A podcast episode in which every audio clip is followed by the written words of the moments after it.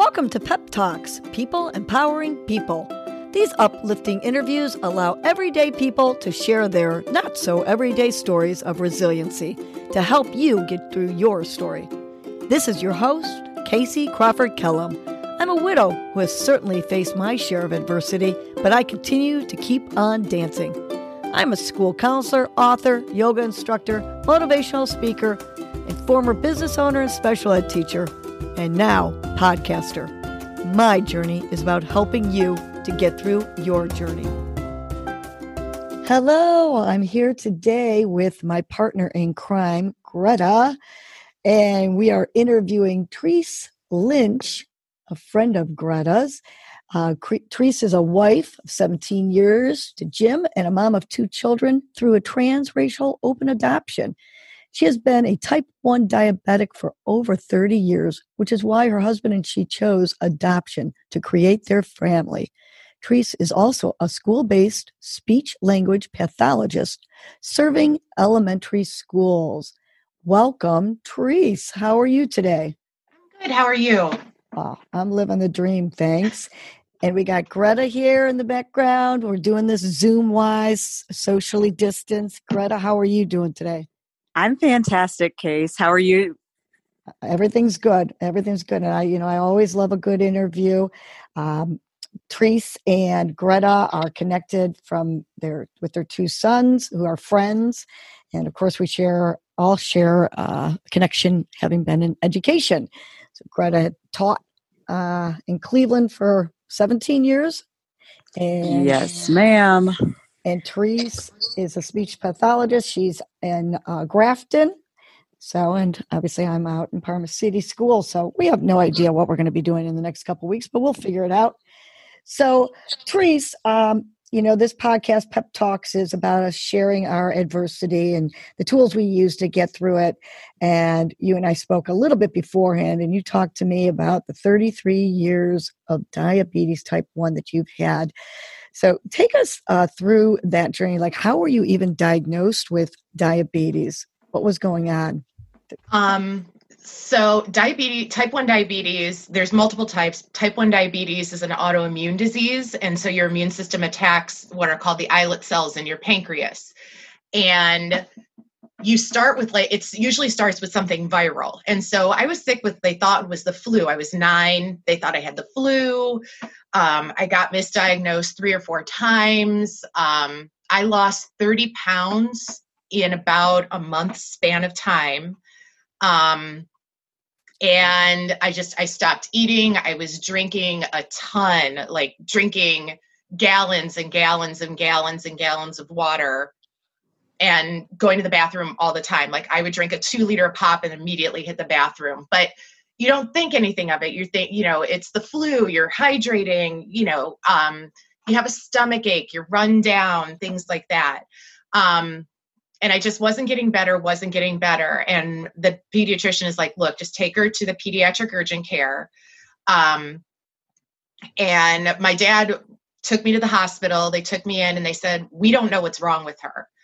But I, I truly owe my life to, I, I will never forget this man's face. I wish I knew his name. This doctor, he had to be all about five three. And he said, I have one blood test. And my dad was really excited because it was going to pay for the emergency room visit. I mean, money was tight. We had, my dad was a truck driver, had a pay cut the year I was diagnosed. Like, he was like, great, they'll cover it.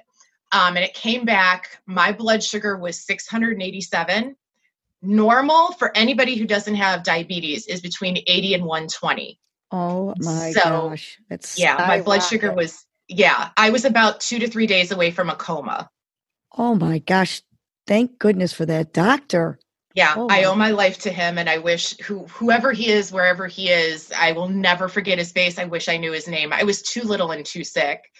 Um, I spent, my body was shutting down. All my veins had collapsed. Um, It, it was bad. Um, I was in the hospital for a week, gained some weight back. Um, you know, and when I was first diagnosed, things were so different. Like, blood sugar testing was different and I took shots, and like, it was, everybody takes two shots a day and you just kind of follow this really strict diet, which is really hard when you're nine. Um, and I got a good handle on it. I always took charge of it. Like I was early on, like, we have to do this. We have to be on this. Like this is, this is mine to live with. Um, wow, and then you go to college. Change. That's it is life change for, you're in like third grade and fourth suddenly, grade, fourth grade. And suddenly you have to change your diet, right? There's no more, you got to check your carbs, your sugars before every meal. And, and did you have a self pump at that time? I mean, no, no. The pumps at that time, like I have a pump now, the pumps at that time actually had gears in them to move the insulin. The pump I have now is so technologically advanced. Like it's a tiny, tiny little computer. It's, wow. It's amazing. Like, and the pumps couldn't tell your blood sugar. I can show you, I mean, it's the size, I can hold it in my hand. It's the size of a pager. I can push a button and it can tell me what my blood sugar is, if it's going up or down. I didn't have that when I was first diagnosed. And so um, did you have anything that you had like some sort of pump on you, or did you have to just nope. prick your, you had to prick your and finger? You just, you just prick your finger and you do shots with like the big needles. So you drop your insulin, you according to like, they called it a sliding scale. So if your blood sugar is, and it was huge numbers. Like my sliding scale is really tiny now. It was huge. It was like, if your sugar's from here to here, you do this much. If it's from here to here, you do this much. And you and it, had to self-administer this yeah. as a nine-year-old. Oh, my yeah. goodness. I had to do that before I could leave the hospital. And I took to it. My mom gave me the first couple of shots, and I was like, no, if I'm going to do this, I need to do this. And did you do it at school? I didn't ever have to do it at school. I actually didn't have to worry about it. I was on shots, um, grade school, high school. And it's funny, like even in grade school, fourth grade is where you really start changing. You start meeting your friends, you start having groups. And the group of people that I was in with disappeared, like oh gone, goodness. Poof. Like people acted like they were going to catch things from me. Like, oh, I'm going to catch diabetes. Oh, I'm going to. So you're trying to form all these relationships in these, you know, your preteens, and everybody that had supported me and was like, oh, you're great is like, yeah, I don't want to touch you. How, um, how sad and heartbreaking for you. That had to be a really difficult time for you. It was crazy, but truly I met two wonderful women. Um, one of whom was also going through, um, an autoimmune disease different from me, but it like literally diagnosed the same year. Um, my friend Kelly, hey Kel, uh, and she and I have been friends, like this friend and I, this group of three of us have been friends for over thirty-three years now. And like moving states, moving countries, like I found even though I lost some people, which is really hard at that age, I found the most amazing friend group that I've kept and will keep for a lifetime. Right. You found the right tribe. And and were yes. they kids that went to school with you, or how did you meet these two? Through school. Through school. Through school. Wow. One door shuts, the other door opens, and here yep. you are with people that could relate to you. And you know, some of this is meant to be that toxic group needed to go. They didn't understand yep. and they weren't going to be there for you. And these two lifesavers came into your life, and you don't yeah. feel different. You don't feel ostracized when you meet people no. that have similar situations. And it's wow. funny, the older I get, like when I got into co- to high school, I'm like, this is who I am. I was more clear in my identity. And if you can take me with this, great. I've never hid my disease. Like some people want to hide. And you get that. You want to be normal. And I'm using air quotes with normal. Nobody, there's no such thing as normal. And I just wanted people to, to surround myself with people like, this is me. I'm putting it out there. I've never been anything but me. And I got that. And then in college, I was like, I don't have time for people who don't have time for me. And the full me, if you can't take me at my best, you don't, or you can't take me at my worst. I'm I'm not giving you my best. I don't have the energy for that. So it built a very small, strong tribe that I still have touch with many of these people today. I love that. If you can't take me at my worst, then you don't get me at my best. That's powerful. That's wonderful. I mean, and, and you know, you, you couldn't do a lot of the same things that these friends of yours, these colleagues could do because of just your eating restrictions, I'm sure. Just any party that you went to, everybody's enjoying all these treats and snacks, and you've got to, you know, monitor everything. It had to be a real struggle to trying to fit in and going to these socials, but having your own diet and such. It was less the diet and more, because that was my downfall, was actually what led me to getting a pump, because I didn't follow the diet. And that can be, da- I took the insulin, I checked my blood sugar, I still kept things, but I didn't follow because I didn't want to look different.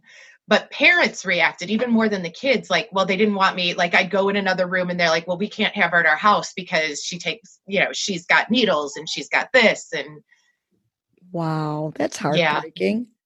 Yeah. That's really heartbreaking. That had to be a really tough childhood. I mean, older childhood there, heading into middle school, trying to find where you belong, and then having even parents act ignorant to you. It's a real struggle. Middle school's tough as it is. Right. And throw this wrench in. It's like, oh my goodness. I'm so sorry you went through that, but you sound like you are a really uh, strong woman. Like you just had this, like, if you can't take me at my worst, too bad. This is me. This is who I am. And that's hard to do. I mean, where do you attribute having that kind of strength from? I really don't know. I, I really don't. Like, it wasn't, you know, my, my family is very quiet, very keeps to themselves. Um, I'm kind of like the black sheep in the sense that I am, I say I'm an extroverted introvert. Like I, I'm always out. I'm always talking. I'm able to like interact in any group. Like my husband will say, he'll be like, you could talk to about anybody about anything. And it would be like, you act like it's just nothing. And I just, I think I was really comfortable in my sense of self, if that makes sense. Sure does. And I could tell quickly, I can really tell quickly who I can rely on and who I can't. You got like that innate intuition. I'm of, thankful for that.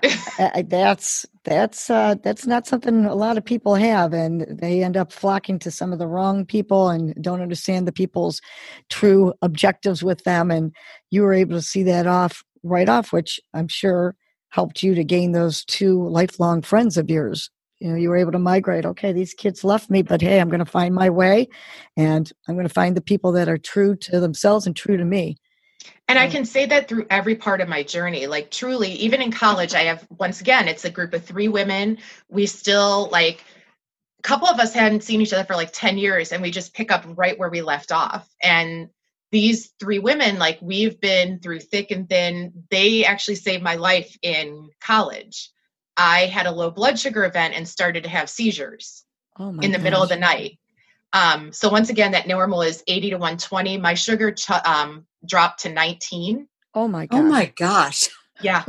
Um, and my roommate woke up and knew something was wrong, and they couldn't get me to eat anything. And they called nine one one, and wow. they saved my life. Like, and I get, when my blood sugar drops, it's almost like a drunken state, and I get mean. So I punched a paramedic. Oh my gosh. Now, I didn't know any of this was going on, but I leveled the man. Oh my gosh. So I woke up in restraints, and they're like, your roommate saved your life. And there's people that are still in my life. Like every phase I've had that group, and I'm so thankful for them because, you know, we've all been through tough stuff together and still made it out. But yeah, I mean, I, I love that you've continued to maintain these rela- relationships. And you say we've been through tough stuff. So not only were you diagnosed with diabetes, type one diabetes, but you, with that autoimmune uh, disease, gained two other autoimmune diseases, as if Correct. diabetes wasn't enough, right? Uh, it usually so- happens in a trifecta. It does. They okay. call it. I did not realize that until speaking to you. And so tell us about this trifecta and what else you had going on. And when this, when did this all get discovered? Um, it's been kind of falling into place as we go. Um, I have a severe food allergy. It's to one item, uh, two items. Um, and it got, it was like, I was really young, but it got worse and worse and worse. So it, like, it's a two EpiPen to get you to the hospital kind of reaction.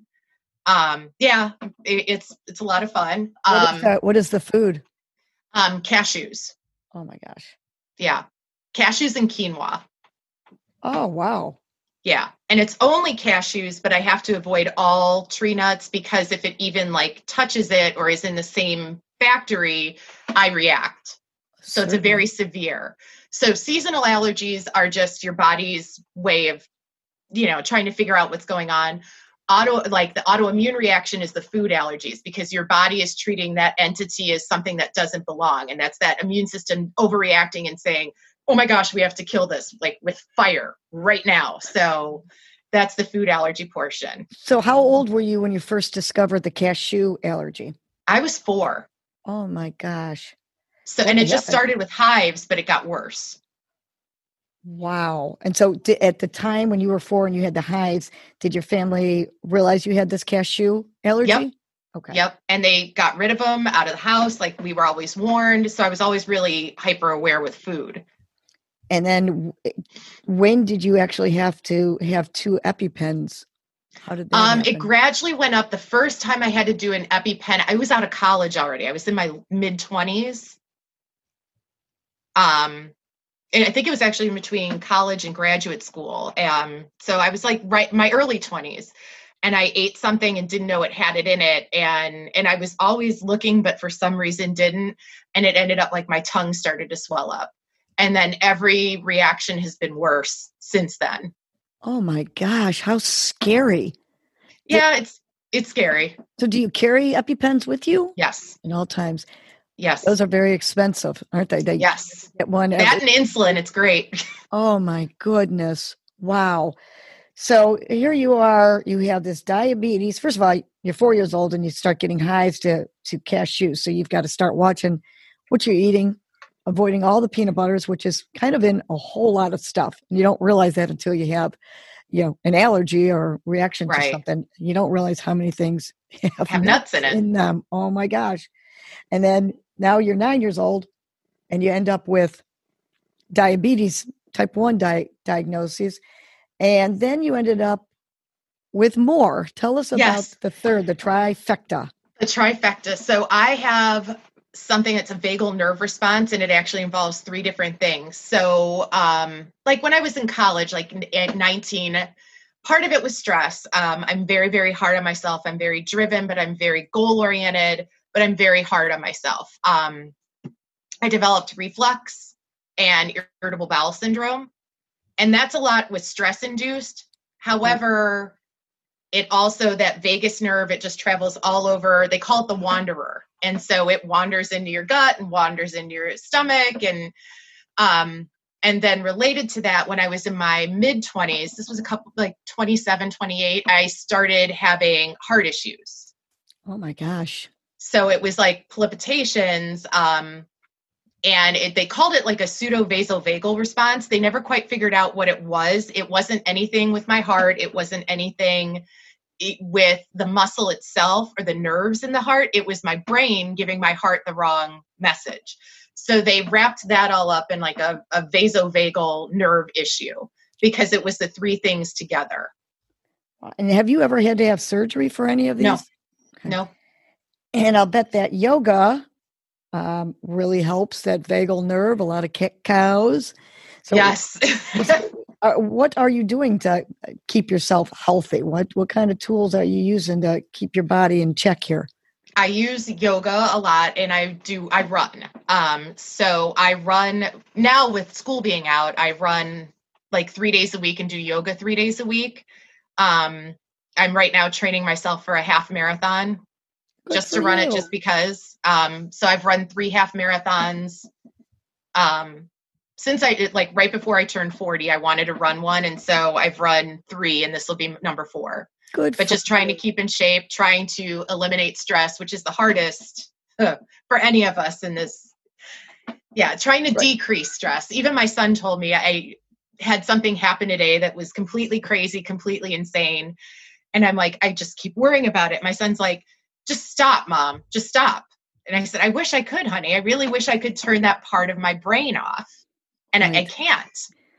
Gotcha. Well, well, and, and speaking of son, uh, that takes us to this whole adoption piece that I just marvel over.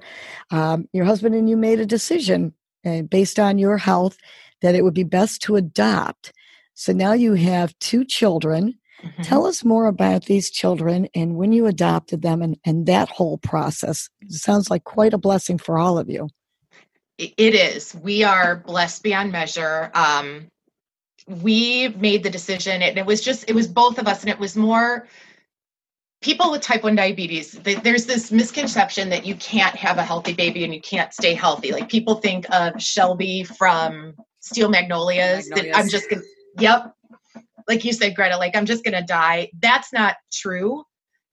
However, looking at, you have to be really strict with your control. And I knew where I was at when we wanted to start a family. We both looked at the numbers and we tried for several years to get my, my blood sugars in that very tight range. And they just never were there. They couldn't be. Um, and then we looked at my health history, my family's health history, my husband's health history, like, and he's healthy, but his, his father, his grandfather. And we were like, adoption is the way for us to go. Um, And so we went through the process. It was about, and like in between there, there were, we moved and there were career changes. And so we got delayed a little bit. Um, and then we did all the home, we did, there's a lot of work that goes in. You have to apply, you have to have home study, you have to have social workers come out and um, look at your house. You have to have the fire department inspect your house. It was funny too, during the one inspection, and you're so nervous, you're so anxious. And I anxiety clean like a lot. What does that mean? Uh, you, you anxiety? Oh, I will rip stuff apart and clean it like on my hands and knees, scrubbing the floor, on my hands and knees, like scrubbing the toilet out. Like I need you in my house right now. Seriously. Um, it, it's, it, and it helps my anxiety. And I do have anxiety. I know that, I acknowledge it. I, It's right there. I need to acknowledge it and know that it's in my life to help keep it under control. But yeah, I clean every surface. But at the time we were ripping up a bathroom. So the social worker came in and there's a toilet in the middle of our bedroom. Oh boy. And I'm like, huh, it's going to be great. I'm like, there was nothing we could do. And in the middle of the toilet was one of our cats, like sitting in the bowl of the toilet. Oh my goodness. That's and I'm like, hilarious. That's it. There we are. But, you know, we passed all those things and then we waited and waited. We got selected. Um, and it's exciting. Like we got to meet this birth mother. We got to meet this person. Um, she gave birth. We came down and there's a seventy-two hour waiting period in the state of Ohio. It varies from state to state. Um, and she chose to parent after. So we had this, this, baby for three days and she, and they chose to parent. Um, and so we gave her, we had to give her back. Oh my God. That had to be so heartbreaking. It, it was, it was. Wow. And I'm not a big fan of that. Everything happens for a reason, but this definitely gave me perspective for the future because I can, I, I do not know what it is like to give a child to another person to care for and to be their parent, but I have a better understanding of it. And, um, so it, I can never understand fully. I can't, and I won't pretend to, because that's not fair to those selfless birth mothers out there, including the ones for my children.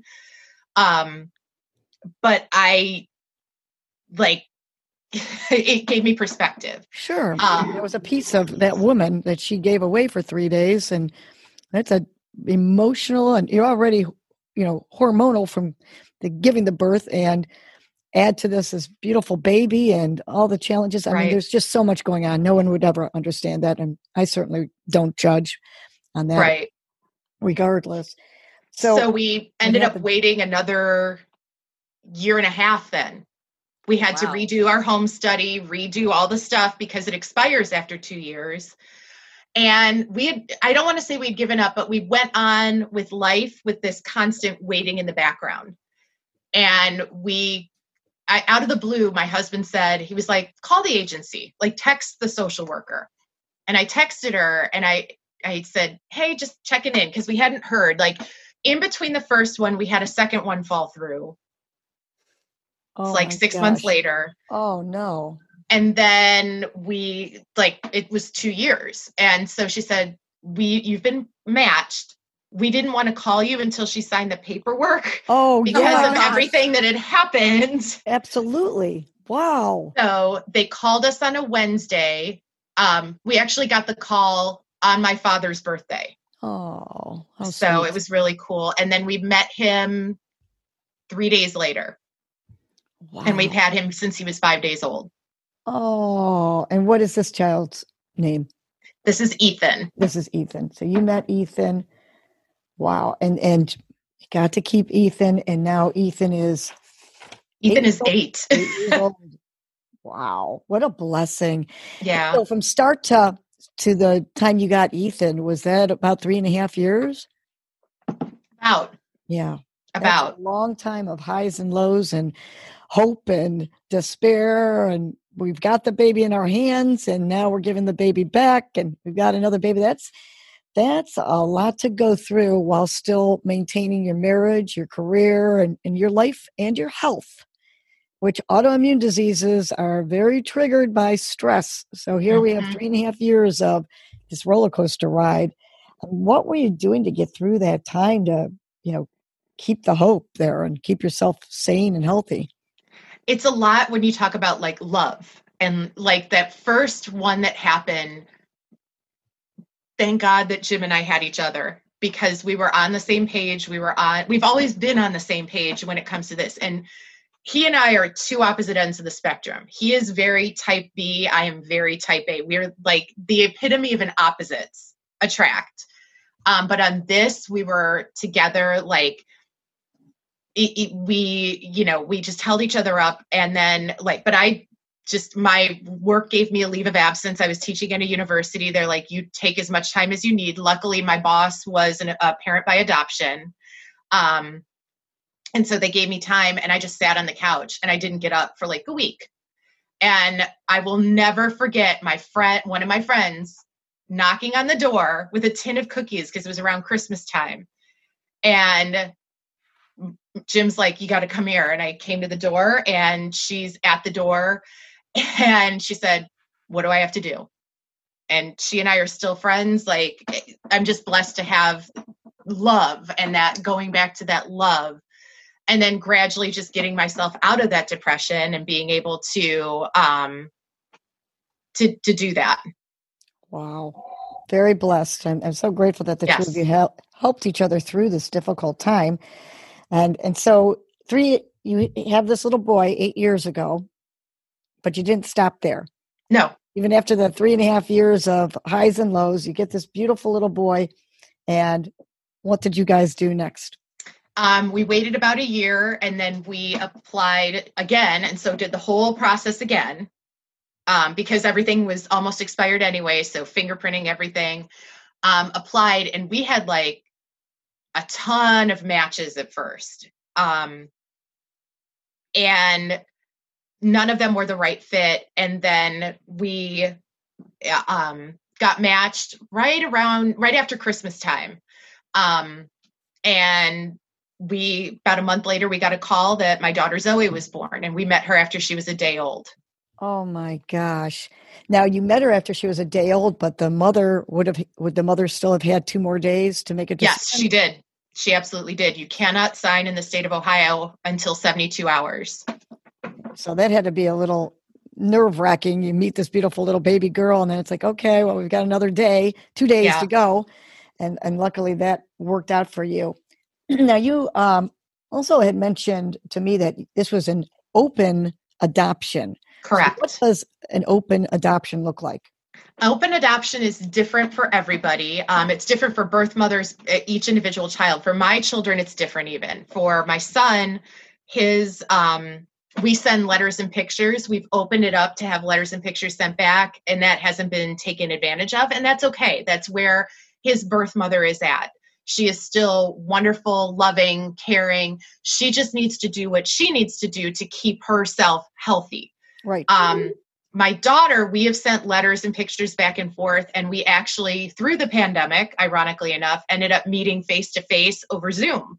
Wow. And oh. so she has met her birth family, and these women are amazing. And I, I, I've been known to, somebody made a comment to me at one point, and we were at an event and said, well, how could these people not love their children? And I put down my drink and Jim walked. He's like, oh, this is going to be bad. Like, here we go. And I went to school. Like, there is nothing but love that came out of this. This was the hardest decision ever. And these women are amazing. And I have nothing but mad love. And don't you ever talk mad about my birth mothers, because they are amazing, powerful women that had to make the most difficult choice they ever could. And their choice was made to keep their children in the best possible way that they could. Amen. It was one hundred percent selfless. Absolutely. Yes. I completely agree. Yes. Well put. And I, I concur. You, and you know, what you've done is all an act of love. You've given them a safe place to grow up, live, be fostered and cared for, and yet, you know, have worked to keep their biological moms in the picture when and if they want to be in the mm-hmm. picture, which with no judgment. You know, I love your attitude. I love how you look at the whole picture, that all of this is based on love.